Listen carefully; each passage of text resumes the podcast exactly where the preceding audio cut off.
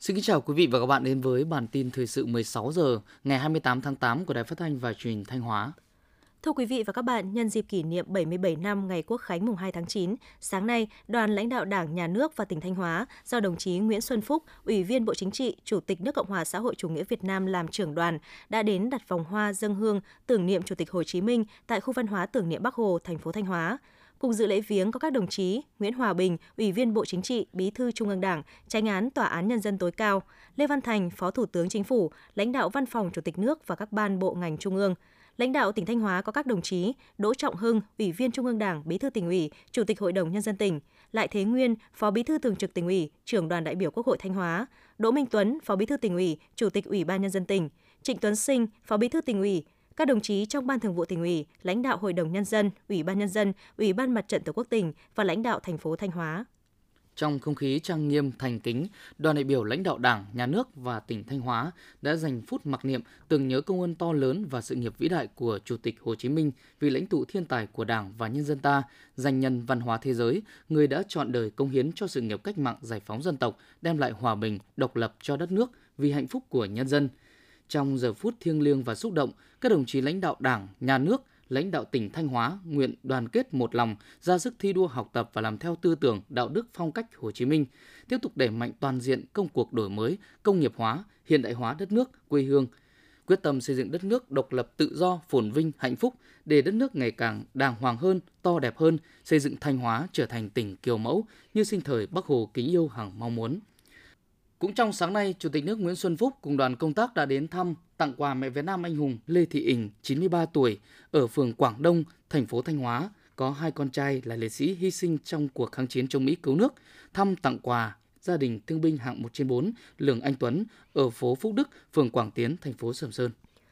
Thưa quý vị và các bạn, lạm phát tăng cao và tình hình kinh tế toàn cầu gặp khó khăn chung đã và đang tác động mạnh đến hoạt động sản xuất và xuất khẩu hàng hóa của nhiều doanh nghiệp trên địa bàn tỉnh Thanh Hóa. Trước thực tế này, các doanh nghiệp đã chủ động thích ứng linh hoạt, vừa tìm cách khôi phục thị trường truyền thống, vừa tìm kiếm thị trường mới, duy trì và thúc đẩy xuất khẩu tăng trưởng. Hiện ngành công thương cũng tích cực khai thác, nắm bắt thông tin, giải tỏa điểm nghẽn trong chuỗi cung ứng cho doanh nghiệp xuất nhập khẩu, tăng cường khuyến cáo doanh nghiệp, nâng cao việc quản trị rủi ro, các biện pháp phòng vệ thương mại để ứng phó với những rào cản phi thuế quan ngày càng nhiều của thị trường xuất khẩu, đảm bảo mục tiêu kế hoạch tăng trưởng năm 2022.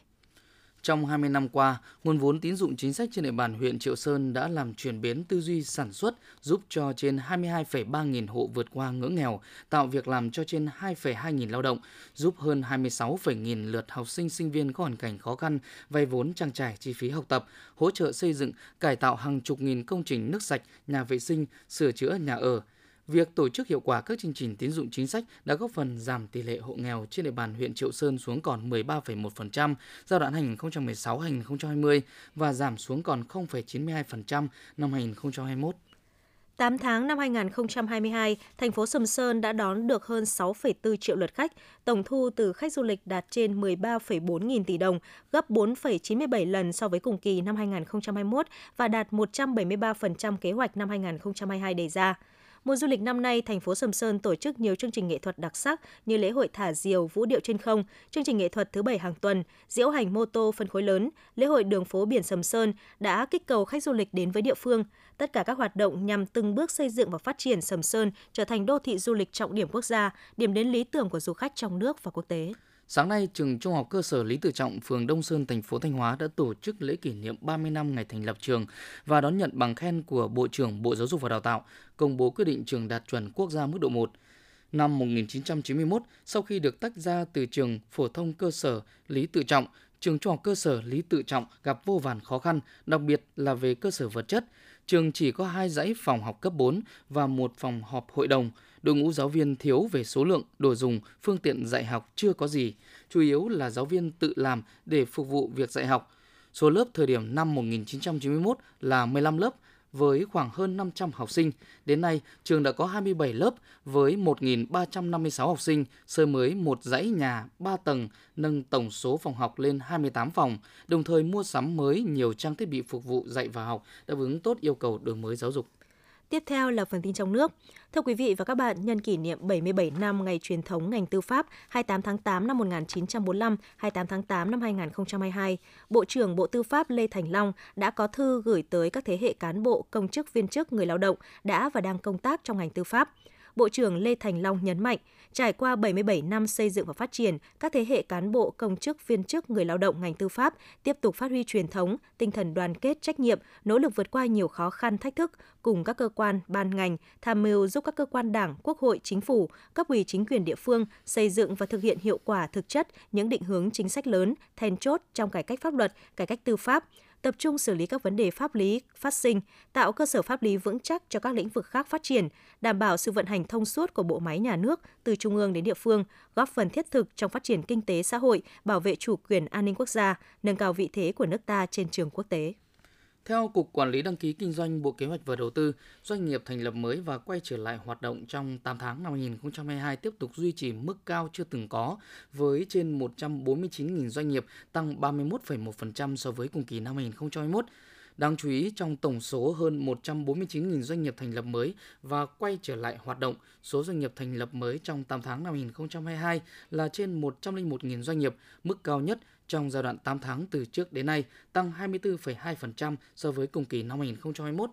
Tổng số vốn đăng ký bổ sung vào nền kinh tế trong 8 tháng qua cũng tăng 36% so với cùng kỳ. Trong đó, vốn đăng ký của doanh nghiệp mới thành lập tăng 0,3% so với cùng kỳ năm 2021.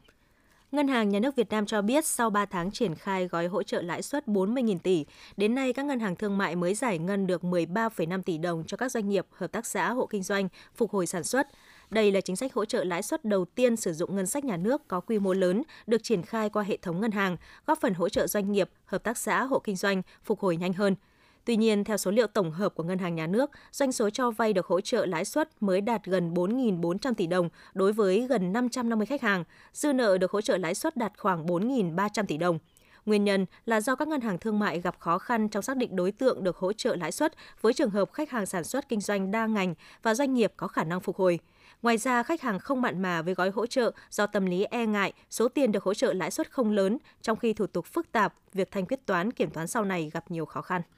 Theo Bộ Giao thông Vận tải, tính từ đầu năm đến nay, lũy kế giải ngân tại dự án cao tốc Bắc Nam giai đoạn 1 mới đạt 55,16%, tương đương 8.945 tỷ đồng trong tổng số 16.216 tỷ đồng phải giải ngân trong năm 2022. Xác định từ nay đến cuối năm, khối lượng giải ngân của dự án cao tốc Bắc Nam giai đoạn 1 tương đối lớn, khoảng 7.270 tỷ đồng. Trong khi mùa mưa bão đang đến gần, lãnh đạo Bộ Giao thông Vận tải đề nghị các chủ đầu tư, ban quản lý dự án phải có quyết tâm cao, nỗ lực lớn chỉ đạo nhà thầu đẩy nhanh tiến độ thực hiện, lũy kế sản lượng làm cơ sở giải ngân theo đúng kế hoạch. Sáng nay, Ủy ban Mặt trận Tổ quốc Việt Nam thành phố Hồ Chí Minh tổ chức lễ phát động chương trình xây dựng khu dân cư sạch đẹp giai đoạn 2022-2024. Theo đó, mục tiêu đến cuối năm 2022, thành phố xây dựng được 500 khu dân cư sạch đẹp và đến năm 2024 có 1.500 khu dân cư sạch đẹp.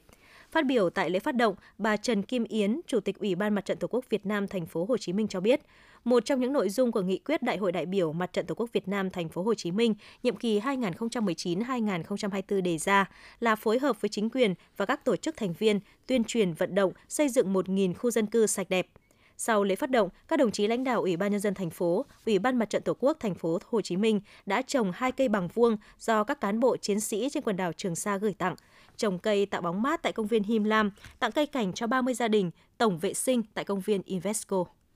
Trung tâm Kiểm soát Bệnh tật Hà Nội ghi nhận số ca mắc sốt xuất huyết ở thủ đô tăng nhanh do những ngày vừa qua mưa liên tục, nhiều người nhập viện trong tình trạng nặng. Đến nay, Hà Nội ghi nhận tích lũy hơn 800 ca sốt xuất huyết, tăng 2 đến 3 lần so với cùng kỳ năm ngoái. Chủng virus Degos lưu hành là D1 và D2. Trên thực tế, các bệnh viện những ngày qua tiếp nhận nhiều bệnh nhân sốt xuất huyết nặng, chỉ tính riêng Viện nhiệt đới Trung ương đang điều trị hơn 30 ca sốt xuất huyết, trong đó gần 10 ca nặng.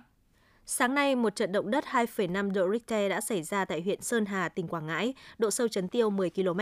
Theo đó, lúc 7 giờ 36 phút cùng ngày, một trận động đất có độ lớn 2,5 độ Richter xảy ra tại vị trí có tọa độ 14,817 độ Vĩ Bắc, 108,440 độ Kinh Đông, độ sâu chấn tiêu khoảng 10 km.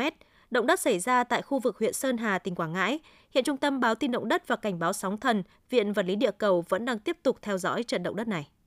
Quý vị và các bạn vừa theo dõi bản tin 16 giờ của Đài Phát thanh và Truyền hình Thanh Hóa. Mời quý vị tiếp tục đón nghe bản tin thời sự 17 giờ để cập nhật những tin tức thời sự trong tỉnh.